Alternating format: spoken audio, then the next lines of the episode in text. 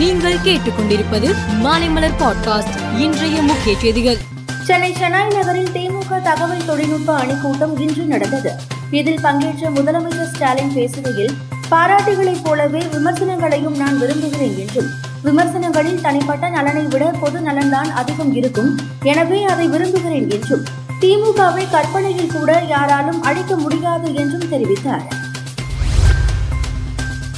பனையூரில் பாஜக கொடி கம்பத்தை அகற்றிய திமுக அரசுக்கு தமிழக பாஜக தலைவர் அண்ணாமலை கண்டனம் தெரிவித்துள்ளார். எங்கள் தொண்டர்கள் சிந்திய ஒவ்வொரு துளி ரத்தத்திற்கும் திமுக பெரும் விலை கொடுக்க வேண்டியிருக்கும். நவம்பர் ஒன்றாம் தேதி தொடங்கி நூறு நாட்களுக்கு ஒவ்வொரு நாளும் நூறு பாஜக கொடி கம்பங்கள் நடப்படும் என அவர் வலைதள பக்கத்தில் பதிவிட்டுள்ளார். இந்திய குடியரசு நாள் தொழிலாளர் நாள் உள்ளிட்ட ஆறு சிறப்பு நாட்களின் போது கிராம சபை கூட்டம் தமிழ்நாட்டின் அனைத்து கிராம ஊராட்சி மன்ற தலைவர்களால் கூட்டப்படுகிறது.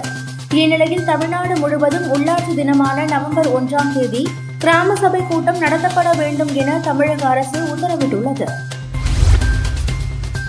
ககன்யான் திட்டத்தின் மாதிரி விண்கலம் இன்று விண்ணில் வெற்றிகரமாக செலுத்தப்பட்டது.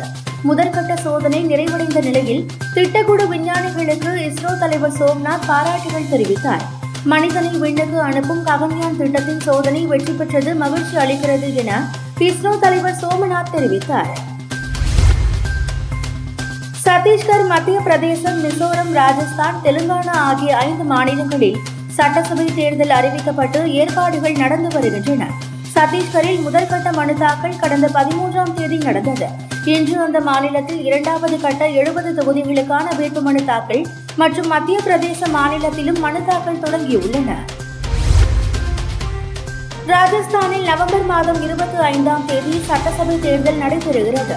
பாஜக சார்பில் முதற்கட்டமாக நாற்பத்தோரு தொகுதிகளுக்கு வேட்பாளர்கள் அறிவிக்கப்பட்டனர். இந்நிலையில் ராஜஸ்தான் சட்டசபை தேர்தலில் போட்டியிடும் எண்பத்தி ஒன்பது பேர் அடங்கிய இரண்டாவது கட்ட வேட்பாளர் பட்டியலை பாஜக இன்று வெளியிட்டது.